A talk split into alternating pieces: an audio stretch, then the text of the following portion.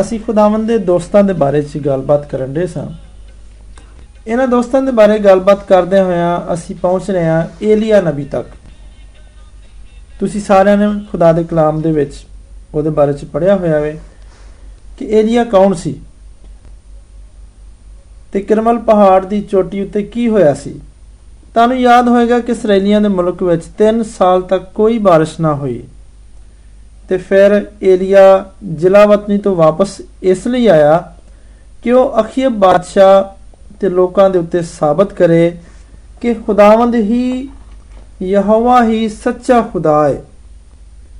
ਤੇ ਉਹ ਲੋਕ ਉਸ ਮੁਲਕ ਦੇ ਬੁੱਤਾਂ ਯਾਨੀ ਬਾਲ ਦੀ ਪ੍ਰਸਤਿਸ਼ ਕਰਨ ਦੀ ਗਲਤੀ ਕਰਨ ਦੇ ਨੇ। ਏਲੀਆ ਨੇ ਕਿਸ ਤਰ੍ਹਾਂ ਸਾਬਤ ਕੀਤਾ ਕਿ ਯਹੋਵਾ ਖੁਦਾ ਹੈ?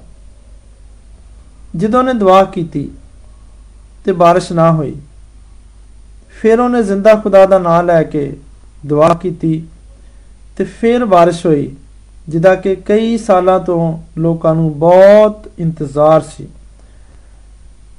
ਅਖੀਬ ਨੇ ਛੇਤੀ ਕੀਤੀ ਤੇ ਆਪਣੇ ਦਾਰੁਲ ਖੁਲਾਫੇ ਨੂੰ ਮੁੜਨਾ ਚਾਹਿਆ ਜਿਹੜਾ ਕਿ 20 ਮੀਲ ਦੂਰ ਸੀ ਏਲੀਆ ਯਹੋਵਾ ਦੀ ਫਤਹ ਦੀ ਖੁਸ਼ੀ ਤੇ ਜੋਸ਼ ਵਿੱਚ ਭਰਿਆ ਹੋਇਆ ਬਾਦਸ਼ਾਹ ਦੇ ਰਥ ਦੇ ਅੱਗੇ ਸਾਰੀ ਰਾਹ ਭੱਜਦਾ ਹੋਇਆ ਚਲਾ ਗਿਆ। ਯਜ਼ਰਾਇਲ ਦੇ ਸ਼ਹਿਰ 'ਚ ਪਹੁੰਚ ਕੇ ਬਾਦਸ਼ਾਹ ਆਪਣੇ ਮਹਿਲ ਵਿੱਚ ਗਿਆ, ਜਿੱਥੇ ਉਹਦੀ ਮਲਕਾ ਉਹਦਾ ਇੰਤਜ਼ਾਰ ਕਰਨ ਰਹੀ ਸੀ। ਬਾਦਸ਼ਾਹ ਨੇ ਉਹਨੂੰ ਸਾਰਾ ਵਾਕਿਆ ਸੁਣਾਇਆ।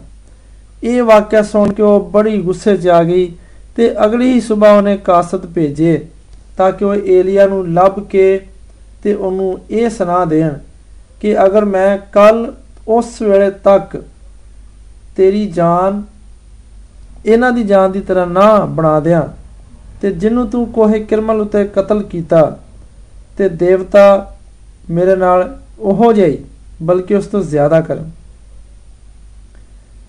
ਇਸ ਦੌੜ ਦੇ ਬਾਅਦ ਏਲੀਆ ਇੰਨਾ ਥੱਕ ਚੁੱਕਿਆ ਸੀ ਕਿ ਉਹਨੇ ਇਹ ਸੋਚਣ ਦੀ ਕੋਸ਼ਿਸ਼ ਵੀ ਨਾ ਕੀਤੀ ਕਿ ਅਗਰ ਮਲਕਾ ਦੀ ਇੰਨੀ ਤਾਕਤ ਹੁੰਦੀ ਕਿ ਉਹ ਉਸ ਨੂੰ ਮੌਕੇ ਤੇ ਕਤਲ ਕਰਾ ਸਕੇ ਤੇ ਧਮਕੀ ਦੇਣ ਦੀ ਬਜਾਏ ਉਹ ਉਹਨੂੰ ਜ਼ਰੂਰ ਉੱਥੇ ਹੀ ਕਤਲ ਕਰਵਾ ਦਿੰਦੀ।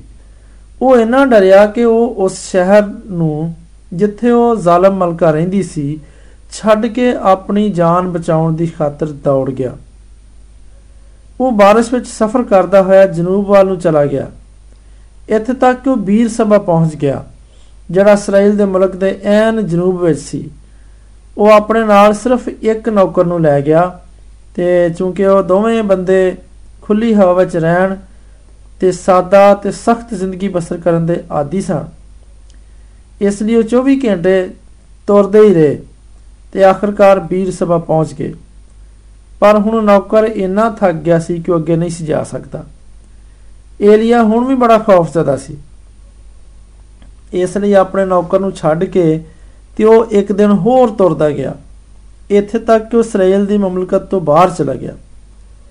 ਇਸ ਤਰ੍ਹਾਂ ਇਜ਼ਬਲ ਦੇ ਹੱਥੋਂ ਨਿਕਲ ਗਿਆ ਤੇ ਉਹ ਫਿਰ ਰੇਗਿਸਤਾਨ ਦੇ ਵਿੱਚ ਇੱਕ ਝਾਓ ਦੇ ਰੁੱਖ ਥੱਲੇ ਮਿਲਿਆ ਤੇ ਉਸ ਦਰਖਤ ਦੇ ਛਾਂ ਦੇ ਉੱਤੇ ਉਹ ਡਿੱਗ ਪਿਆ ਤੇ ਥੱਕਿਆ ਮਾਂਦਿਆ ਉਹ ਜ਼ਮੀਨ ਉੱਤੇ ਲੇਟ ਗਿਆ ਤੇ ਹੰਬ ਗਿਆ। ਤੇ ਉਹਨੇ ਆਖਿਆ ਕਿ ਆਏ ਖੁਦਾ, ਹੁਣ ਤੂੰ ਮੇਰੀ ਜਾਨ ਲੈ ਲੈ, ਕਿਉਂਕਿ ਮੈਂ ਆਪਣੇ ਪਿਓ ਦਾਦਿਆਂ ਤੋਂ ਚੰਗਾ ਨਹੀਂਗਾ। ਮੇਰੀ ਜਾਨ ਲੈ ਲੈ। ਇਹਦੇ ਬਾਅਦ ਉਹ ਇੱਕਦਮ ਸੌਂ ਗਿਆ। ਖੁਦਾ ਨੇ ਉਹਨੂੰ ਆਰਾਮ ਦੇਣਾ ਸ਼ੁਰੂ ਕੀਤਾ ਤੇ ਖੁਦਾਵੰ ਜਾਣਦਾ ਸੀ ਕਿ ਇਸ ਤੋਂ ਪਹਿਲਾਂ ਕਿ ਉਹ ਉਹਦੀ ਆਵਾਜ਼ ਸੁਣੇ, ਉਹਦੇ ਜਿਸਮ ਤੇ ਦਿਮਾਗ ਨੂੰ ਆਰਾਮ ਦੀ ਜ਼ਰੂਰਤ ਹੈ ਜਦੋਂ ਏਲੀਆ ਕੁਝ ਦੇਰ ਤੱਕ ਸੌਂ ਚੁੱਕਿਆ ਤੇ ਕਿਸੇ ਨੇ ਉਹਨੂੰ ਹਿਲਾ ਕੇ ਜਗਾਇਆ ਤੇ ਆਖਿਆ, ਉੱਠ ਤੇ ਖਾ। ਏਲੀਆ ਨੇ ਆਪਣੀ ਅੱਖਾਂ ਖੋਲੀਆਂ ਤੇ ਫੌਰਨ ਉਹ ਜ਼ਮੀਨ ਉੱਤੇ ਡਿੱਗ ਪਿਆ ਤੇ ਫੇਰ ਸੌਂ ਗਿਆ। ਇਹਦੇ ਬਾਅਦ ਉਹਨੂੰ ਫੇਰ ਜਗਾਇਆ ਗਿਆ। ਖਾਣਾ ਤਿਆਰ ਸੀ, ਉਹਨੇ ਖਾਦਾ ਤੇ ਹੁਣ ਉਹ ਆਪਣੇ ਆਪ ਨੂੰ ਬਿਹਤਰ ਮਹਿਸੂਸ ਕਰਨ ਰਿਹਾ ਸੀ। ਉਹਦੇ ਜਿਸਮ ਵਿੱਚ ਕੁਝ ਤਾਕਤ ਆ ਗਈ ਸੀ ਤੇ ਉਹ ਹੁਣ ਬਹੁਤੇ ਅੱਛੇ ਤਰੀਕੇ ਨਾਲ ਸੋਚ ਸਕਦਾ ਸੀ।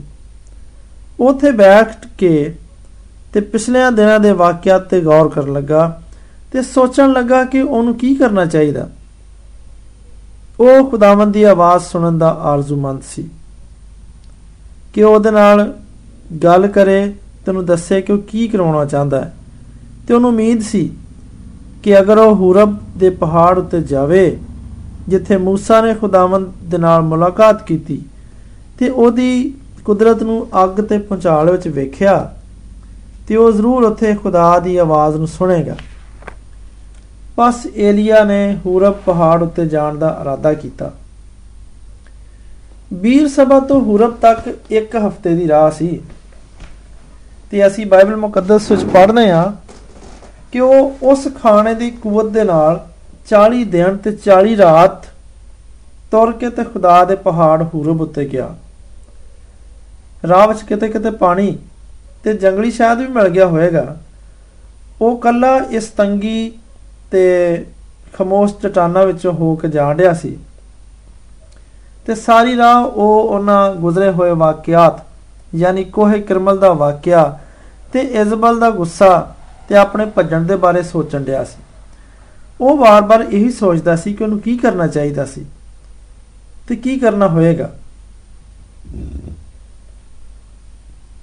ਖੁਦਾ ਦੇ ਪਹਾੜ ਉੱਤੇ ਪਹੁੰਚਣ ਦੀ ਉਹਨੂੰ ਬੜੀ ਖਾਹਸ਼ ਸੀ ਤਾਂ ਕਿ ਉਹ ਖੁਦਾ ਦੇ ਨੇੜੇ ਹੋ ਕੇ ਉਸ ਤੋਂ ਰਹਿਨਮਾਈ ਹਾਸਲ ਕਰੇ। ਇਸ ਲਈ ਉਹ ਦਿਨ ਦੇ ਵੇਲੇ ਚੱਲਦਾ ਤੇ ਰਾਤ ਦੇ ਵੇਲੇ ਕਿਸੇ ਪਥਰੀਲੀ ਗਾਰ ਦੇ ਵਿੱਚ ਆਰਾਮ ਕਰਦਾ। ਆਖਰਕਾਰ ਉਹਨੇ ਹੁਰਬ ਪਹਾੜ ਦੀ ਢਲਾਨ ਉੱਤੇ ਚੜਨਾ ਸ਼ੁਰੂ ਕਰਤਾ ਤੇ ਕਾਫੀ ਉਚਾਈ ਉੱਤੇ ਉਹਨੇ ਇੱਕ ਗਾਰ ਵੇਖੀ। ਉਸ ਗਾਰ ਦੇ ਅੰਦਰ ਚਲਾ ਗਿਆ। ਹੁਣ ਉਹਨੂੰ ਸ਼ੱਕ ਹੋਣ ਲੱਗਾ ਕਿ ਸ਼ਾਇਦ ਭੱਜਣ ਦੇ ਵਿੱਚ ਉਹਨੇ ਗਲਤੀ ਕੀਤੀ ਏ। ਉਹਨੇ ਇੱਕ ਆਵਾਜ਼ ਸੁਣੀ, ਏਲੀਆ, ਤੂੰ ਇੱਥੇ ਕੀ ਕਰਨਾ ਹੈ? ਮੇਰਾ ਖਿਆਲ ਹੈ, ਇਹ ਉਹਦੇ ਜ਼ਮੀਰ ਦੀ ਆਵਾਜ਼ ਸੀ। ਖੁਦਾ ਉਹਦੇ ਜ਼ਮੀਰ ਦੇ ਜ਼ਰੀਏ ਉਸ ਤੋਂ ਮੁਖਾਤਬ ਸੀ। ਗਾਰ ਵਿੱਚ ਬੈਠਿਆਂ ਬੈਠਿਆਂ ਏਲੀਆ ਬਹੁਤ ਸਾਰੇ ਬਹਾਨੇ ਸੋਚਣ ਲੱਗਾ ਕਿ ਲਸ਼ਕਰਾਂ ਦੇ ਖੁਦਾਵੰਦ ਦੇ ਲਈ ਮੈਨੂੰ ਬੜੀ ਗੈਰਤ ਆਈ, ਕਿਉਂਕਿ ਬਨੀ ਇਸਰਾਇਲ ਨੇ ਤੇਰੇ ਅਹਿਦ ਨੂੰ ਛੱਡ ਦਿੱਤਾ ਤੇ ਤੇਰੇ ਮਸਬਿਆਂ ਨੂੰ ਢਾ ਦਿੱਤਾ ਤੇ ਤੇਰੇ ਨਬੀਆਂ ਨੂੰ ਤਲਵਾਰ ਨਾਲ ਕਤਲ ਕੀਤਾ ਤੇ ਇੱਕ ਮੈਂ ਹੀ ਇਕੱਲਾ ਬਚਿਆ। ਇੰਜ ਲੱਗਣ ਲੱਗਾ ਕਿ ਜਿਵੇਂ ਆਵਾਜ਼ ਨੇ ਆਖਿਆ, ਬਾਹਰ ਨਿਕਲ। ਏਲੀਆ ਜਾ ਕੇ ਗਾਰ ਦੇ ਬਹੁਤ ਵੱਡੇ ਦਰਵਾਜ਼ੇ ਉੱਤੇ ਖਲੋ ਗਿਆ ਤੇ ਉਹਨੇ ਇੱਕ ਬੜੀ ਤੇਜ਼ ਹਨੇਰੀ ਨੂੰ ਵੇਖਿਆ। ਬਿਜਲੀ ਚਮਕੀ, ਬੱਦਲ ਗਰਜੇ, ਜ਼ਲਜ਼ਲਾ ਆਇਆ ਤੇ ਹਨੇਰੀ ਨੇ ਪਹਾੜ ਨੂੰ ਪਹਾੜਾਂ ਨੂੰ ਚੀਰ ਸੁੱਟਿਆ ਤੇ ਸੁੱਕੀਆਂ ਝਾੜੀਆਂ ਸੜਨਾ ਸ਼ੁਰੂ ਹੋ ਗਈਆਂ। ਏਲੀਆ ਗਾਰ ਵਿੱਚ ਡਿੱਗ ਪਿਆ ਤੇ ਉਹਨੂੰ ਡਰ ਸੀ ਕਿ ਉਹ ਮਾਰਿਆ ਜਾਏਗਾ। ਪਰ ਇਸ ਹਨੇਰੀ ਤੇ ਜ਼ਲਜ਼ਲੇ ਤੇ ਅੱਗ ਵਿੱਚ ਖੁਦਾ ਸੀ। ਜਦੋਂ ਇਹ ਸਭ ਕੁਝ ਖਤਮ ਹੋ ਗਿਆ ਤੇ ਬੜੀ ਖਮੋਸ਼ੀ ਤੇ ਸਕੂਨ ਤਾਰੀ ਹੋ ਗਿਆ। ਏਲੀਆ ਪਹਿਲਾਂ ਤੋਂ ਵੀ ਬਹੁਤਾ ਡਰ ਗਿਆ ਤੇ ਏਲੀਆ ਨੇ ਆਪਣਾ ਮੂੰਹ ਆਪਣੀ ਚਾਦਰ ਨਾਲ ਲਪੇਟ ਲਿਆ ਤੇ ਬਾਹਰ ਨਿਕਲ ਕੇ ਉਸ ਗਾਰ ਦੇ ਮੂੰਹ ਤੇ ਖਲੋ ਗਿਆ ਤੇ ਸੋਚਣ ਲੱਗਿਆ, ਹੁਣ ਕੀ ਹੋਏਗਾ?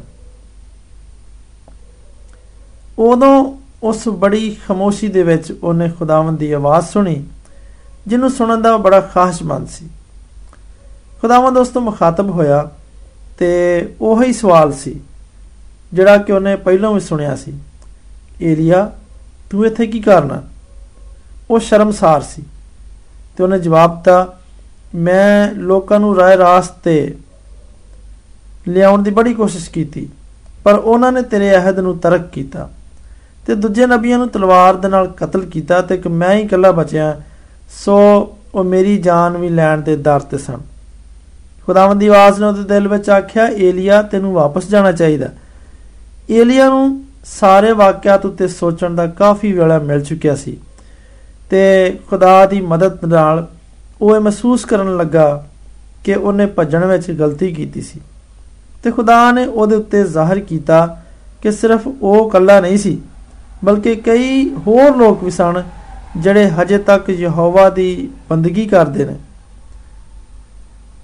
ਤੇ ਉਹਦੇ ਕਰਨ ਦੇ ਲਈ ਇੱਕ ਜ਼ਰੂਰੀ ਕੰਮ ਬਾਕੀ ਸੀ। ਏਲੀਆ ਫਿਰ ਤੋਂ ਦਲੇਰ ਤੇ ਤਾਕਤਵਰ ਹੋ ਗਿਆ ਤੇ ਉਹਨੇ, ਉਹਨੂੰ ਹੁਣ ਮਹਿਸੂਸ ਹੋਇਆ ਕਿ ਉਹ ਵਾਪਸ ਜਾ ਕੇ ਉਹਨਾਂ ਖਤਰਾਤ ਦਾ ਸਾਹਮਣਾ ਕਰਨ ਦੇ ਲਈ ਜਿਨ੍ਹਾਂ ਤੋਂ ਉਹਨੂੰ ਦੋ ਚਾਰ ਹੋਣਾ ਪਏਗਾ ਉਹ ਉਸ ਕੰਮ ਨੂੰ ਕਰਨ ਦੇ ਲਈ ਜਿਹੜਾ ਖੁਦਾ ਉਹਨੂੰ ਕਹੇਗਾ ਬਿਲਕੁਲ ਤਿਆਰ ਸੀ। ਖੁਦਾ ਨੇ ਉਹਦੀ ਹਰ ਤਰ੍ਹਾਂ ਦੇ ਨਾਲ ਰਖਵਾਲੀ ਕੀਤੀ ਤੇ ਖੁਦਾ ਨੇ ਉਹਦੇ ਨਾਲ ਗੱਲਾਂ ਵੀ ਕੀਤੀਆਂ ਤੇ ਉਹਦੇ ਕੰਮ ਦੇ ਬਾਰੇ ਵਿੱਚ ਉਹਨੂੰ ਦੱਸਿਆ, ਜਿਹੜਾ ਹਜੇ ਤੱਕ ਉਹਦਾ ਇੰਤਜ਼ਾਰ ਕਰਨ ਰਿਹਾ ਸੀ। ਏਲੀਆ ਖੁਦਾਵੰਦ ਦੇ ਪਹਾੜ ਤੋਂ ਉਤਰ ਕੇ ਖੁਦਾਵੰਦ ਦੀ ਆਵਾਜ਼ ਦੇ ਮੁਤਾਬਕ ਵਾਪਸ ਚਲੇ ਗਿਆ। ਤਿਸ ਭੈਣੋ ਤੇ ਭਰਾਓ ਖੁਦਾਵੰਦ ਇਬਰਾਹਿਮ موسی ਸੈਮੂਅਲ ਤੇ ਏਲੀਆ ਨਾਲ ਉਹਨੇ ਗੱਲਾਂ ਬਾਤਾਂ ਕੀਤੀਆਂ ਅਸੀਂ ਇਹਨਾਂ ਚਾਰ ਵੱਡੇ ਬੰਦਿਆਂ ਦੇ ਬਾਰੇ 'ਚ ਗੌਰ ਕਰ ਚੁੱਕੇ ਹਾਂ ਤੇ ਇਹਨਾਂ ਵਿੱਚੋਂ ਹਰ ਇੱਕ ਨੇ ਖੁਦਾਵੰਦ ਦੀ ਆਵਾਜ਼ ਸੁਣੀ ਕਿ ਅੱਜ ਵੀ ਖੁਦਾ ਸਾਡੇ ਨਾਲ ਹਮਕਲਾਮ ਹੁੰਦਾ ਹੈ ਸਾਡੇ ਨਾਲ ਗੱਲਾਂ ਕਰਦਾ ਉਹ ਕਿਸ ਤਰ੍ਹਾਂ ਸਾਡੇ ਨਾਲ ਗੱਲਾਂ ਕਰਦਾ ਕਦੀ ਤੁਸੀਂ ਮਹਿਸੂਸ ਕਰਦੇ ਹੋ ਕਿ ਤੁਸੀਂ ਇਹ ਕਹਿ ਸਕਦੇ ਹੋ? ਤੇ ਖੁਦਾ ਨੇ ਮੈਨੂੰ ਆਖਿਆ, ਜਿਵੇਂ ਕਿ ਬਾਈਬਲ ਮੁਕੱਦਸ ਵਿੱਚ ਏਲੀਆ ਤੇ ਦੂਜਿਆਂ ਦੇ ਬਾਰੇ ਚ ਲਿਖਿਆ, ਅਕਸਰ ਇਹਨੂੰ ਅਸੀਂ ਇੰਜ ਬਿਆਨ ਨਹੀਂ ਕਰਦੇ। ਅਸੀਂ ਅਕਸਰ ਇੰਜ ਤਰ੍ਹਾਂ ਸੋਚਦੇ ਆ ਕਿ ਸਾਡਾ ਜ਼ਮੀਰ ਸਾਨੂੰ ਮਲਾਮਤ ਕਰਦਾ। ਸਾਨੂੰ ਕੁਝ ਕਰਨਾ ਚਾਹੀਦਾ। ਅਸੀਂ ਅਕਸਰ ਮਹਿਸੂਸ ਕਰਨੇ ਆ ਕਿ ਸਾਨੂੰ ਕੁਝ ਕਰਨਾ ਚਾਹੀਦਾ ਪਰ ਜੇ ਅਸੀਂ ਸਮਝਨੇ ਆ ਕਿ ਸਾਡੇ ਨਾਲ ਗੱਲ ਕਰਨ ਦਾ, ਖੁਦਾ ਦਾ ਉਹੀ ਤਰੀਕਾ ਹੈ, ਤੇ ਅਸੀਂ ਕਹਿ ਸਕਨੇ ਕਿ ਖੁਦਾ ਸਾਡੇ ਨਾਲ ਗੱਲ ਕਰਦਾ ਹੈ। ਬਾਈਬਲ ਮੁਕੱਦਸ ਦੀ ਪੁਰਾਣੀ ਕਹਾਣੀਆਂ ਵਿੱਚ ਲੋਕਾਂ ਦਾ ਖਿਆਲ ਸੀ ਕਿ ਖੁਦਾ ਇੱਕ ਬਹੁਤ ਵੱਡਾ ਸ਼ਖਸ ਹੈ, ਜਿਹੜਾ ਉਹਨਾਂ ਲੋਕਾਂ ਦੇ ਨਾਲ ਬਰਾਏ ਰਾਸਤ ਗੱਲ ਕਰਦਾ ਹੈ। ਅਸੀਂ ਇਹ ਜਾਣਦੇ ਹਾਂ ਕਿ ਖੁਦਾ ਦਾ ਰੂਹ ਸਾਡੇ ਨਾਲ ਹੈ ਤੇ ਅਗਰ ਅਸੀਂ ਚਾਹੀਏ ਤੇ ਉਹ ਸਾਡੀ ਰਾਹਨਮਾਈ ਕਰ ਸਕਦਾ ਹੈ। ਸਾਡੇ ਦਿਲ ਹਮੇਸ਼ਾ ਖੁਦਾ ਦੀ ਆਵਾਜ਼ ਸੁਣਨ ਦੇ ਲਈ ਖੁੱਲੇ ਰਹਿਣੇ ਚਾਹੀਦੇ ਨੇ ਤੇ ਜੋ ਕੁਝ ਉਹ ਸਾਨੂੰ ਕਹਿੰਦਾ ਹੈ, ਉਹਨੂੰ ਸਮਝਣਾ ਚਾਹੀਦਾ, ਸਾਨੂੰ ਤਿਆਰ ਰਹਿਣਾ ਚਾਹੀਦਾ। ਅਗਰ ਅਸੀਂ ਉਸ ਤੋਂ ਪੈਗਾਮ ਹਾਸਲ ਕਰਨਾ ਚਾਹਨੇ ਆ ਤੇ ਜਿਸ ਤਰ੍ਹਾਂ ਕਿ ਅਸੀਂ ਰਿਕਾਰਡਿੰਗ ਸੈਂਟਰ ਤੋਂ ਜਾਰੀ ਹੋਣ ਵਾਲੇ ਪ੍ਰੋਗਰਾਮ ਸੁਣਨ ਦੇ ਲਈ ਆਪਣੇ ਟੀਵੀ ਤਿਆਰ ਰੱਖਨੇ ਆ ਬਿਲਕੁਲ ਸਾਨੂੰ ਉਵੇਂ ਹੀ ਆਪਣੇ ਦਿਲਾਂ ਦੇ ਟੀਵੀ ਤਿਆਰ ਰੱਖਣੇ ਹੋਣਗੇ। ਅਗਰ ਅਸੀਂ ਆਪਣੇ ਟੀਵੀ ਬੰਦ ਰੱਖੀਏ, ਤੇ ਅਸੀਂ ਕੁਝ ਵੀ ਵੇਖ ਤੇ ਸੁਣ ਨਹੀਂ ਸਕਦੇ। ਤੇ ਇਸੇ ਤਰ੍ਹਾਂ ਸਾਨੂੰ ਆਪਣੇ ਦਿਲਾਂ ਨੂੰ ਸਾਫ਼ ਰੱਖਣਾ ਚਾਹੀਦਾ, ਤਿਆਰ ਰੱਖਣਾ ਚਾਹੀਦਾ, ਤਾਂ ਕਿ ਜੋ ਕੁਝ ਖੁਦਾ ਸਾਨੂੰ ਕਹਿੰਦਾ ਹੈ ਅਸੀਂ ਉਹਨੂੰ ਸੁਣ ਸਕੀਏ। ਹੋ ਸਕਦਾ ਹੈ ਕਿ ਅਸੀਂ ਉਹਦੀ ਮਰਜ਼ੀ ਨੂੰ ਕਿਸੇ ਦੋਸਤ, ਕਿਸੇ ਉਸਤਾਦ ਜਾਂ ਵਾਲਦੈਨ ਦੇ ਜ਼ਰੀਏ ਸਮਝੀਏ। ਸ਼ਾਇਦ ਇਹ ਕਿਸੇ ਕਿਤਾਬ ਦੇ ਜ਼ਰੀਏ ਸਾਨੂੰ ਪਤਾ ਲੱਗੇ। ਦੁਆ ਦੇ ਵੇਲੇ ਜਦੋਂ ਅਸੀਂ ਆਪਣੀ ਰਾਨਮਾਈ ਦੇ ਲਈ ਖੁਦਾ ਤੋਂ ਦਰਖਾਸਤ ਕਰ ਚੁੱਕੇ ਹਾਂ, ਤੇ ਉਹ ਸਾਡੇ ਜ਼ਿਹਨ ਵਿੱਚ ਆ ਜਾਏ। ਅਸੀਂ ਸੱਚਮੁੱਚ ਆਪਣੇ ਖੁਦਾ ਦੀ ਮਰਜ਼ੀ ਮਾਲੂਮ ਕਰਨਾ ਚਾਹੁੰਦੇ ਹਾਂ। ਤੇ ਅਸੀਂ ਜ਼ਰੂਰ ਉਹ ਤੋਂ ਰਾਨਮਾਈ ਹਾਸਲ ਕਰਾਂਗੇ। ਜਿਸ ਤਰ੍ਹਾਂ ਖੁਦਾ ਦੇ ਇਹਨਾਂ ਵੱਡਿਆਂ ਬੰਦਿਆਂ ਨੇ ਹਾਸਲ ਕੀਤੀ। ਅਸੀਂ ਖੁਦਾ ਤੋਂ ਅਸੀਂ ਵੀ ਤਾਕਤ ਹਾਸਲ ਕਰਾਂਗੇ ਤਾਂ ਕਿ ਉਹ ਕੰਮ ਜਿਹੜਾ ਉਹ ਸਾਡੇ ਤੋਂ ਕਰਵਾਉਣਾ ਚਾਹੁੰਦਾ ਹੈ, ਅਸੀਂ ਕਰ ਸਕੀਏ। ਇਸ ਤਰ੍ਹਾਂ ਕਈ ਤਰੀਕਿਆਂ ਦੇ ਨਾਲ ਅਸੀਂ ਉਹਦੇ ਕੰਮ ਕਰ ਸਕਨੇ ਆ ਤੇ ਉਹਦੀ ਮਦਦ ਵੀ ਕਰ ਸਕਨੇ ਆ ਇਸ ਦੇ ਵਾਸਤੇ ਸਾਨੂੰ ਇੰਜ ਦੁਆ ਮੰਗਣੀ ਚਾਹੀਦੀ ਏ। ਆਏ ਸਾਡੇ ਅਸਮਾਨੀ ਪਿਓ, ਅਸੀਂ ਤੇਰੇ ਹਜ਼ੂਰ ਵਿੱਚ ਖਮੋਸ਼ੀ ਦੇ ਨਾਲ ਖਲੋਤੇ ਆਂ। ਕਿਉਂਕਿ ਅਸੀਂ ਜਾਣਦੇ ਹਾਂ ਕਿ ਤੂੰ ਸਾਡਾ ਖੁਦਾ ਹੈ ਇਸ ਜਗ੍ਹਾ ਦੀ ਖਮੋਸ਼ੀ ਵਿੱਚ ਅਸੀਂ ਤੇਰੀ ਆਵਾਜ਼ ਸੁਣਾਂਗੇ।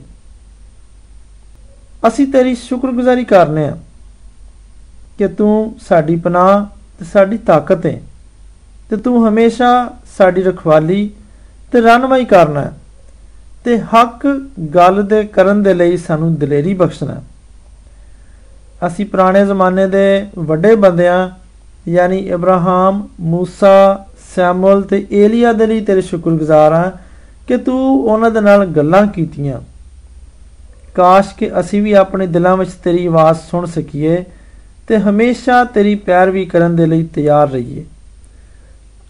ਅਸੀਂ ਖੁਸ਼ ਹਾਂ ਕਿ ਅਸੀਂ ਹਰ ਤਵਾਰ ਤੇਰੀ ਇਬਾਦਤ ਕਰਨ ਦੇ ਲਈ ਜਮ੍ਹਾਂ ਹੁੰਨੇ ਆ। ਤੇ ਅਸੀਂ ਉਹਨਾਂ ਸਾਰਿਆਂ ਲੋਕਾਂ ਨੂੰ, ਸਾਰਿਆਂ ਖਾਦਮਾਂ ਨੂੰ ਤੇ ਸਾਰੇ ਇਬਾਦਤ ਗੁਜ਼ਾਰਾਂ ਨੂੰ ਵੀ ਯਾਦ ਕਰਨੇ ਆ, ਜਿਹੜੇ ਸਾਰੀ ਦੁਨੀਆ ਦੇ ਵਿੱਚ ਤੇਰੀ ਇਬਾਦਤ ਕਰਨੇ ਅਸੀਂ ਜਾਣਦੇ ਹਾਂ ਕਿ ਅਸੀਂ ਇਕੱਲੇ ਨਹੀਂ। ਬਲਕਿ ਇੱਕ ਵੱਡੇ ਮਸੀਹ ਖਾਨਦਾਨ ਦੇ ਨਾਲ ਸਾਡਾ ਤਲਕ ਹੈ ਆਏ ਸਾਡੇ ਸਾਰਿਆਂ ਦੇ ਅਸਮਾਨੀ ਬਾਪ, ਅਸੀਂ ਇਹ ਸੋਚ ਕੇ ਖੁਸ਼ ਹੁੰਨੇ ਆ ਮਸੀਹ ਯਸੂ ਦੇ ਨਾਂ ਤੇ, ਆਮੀਨ।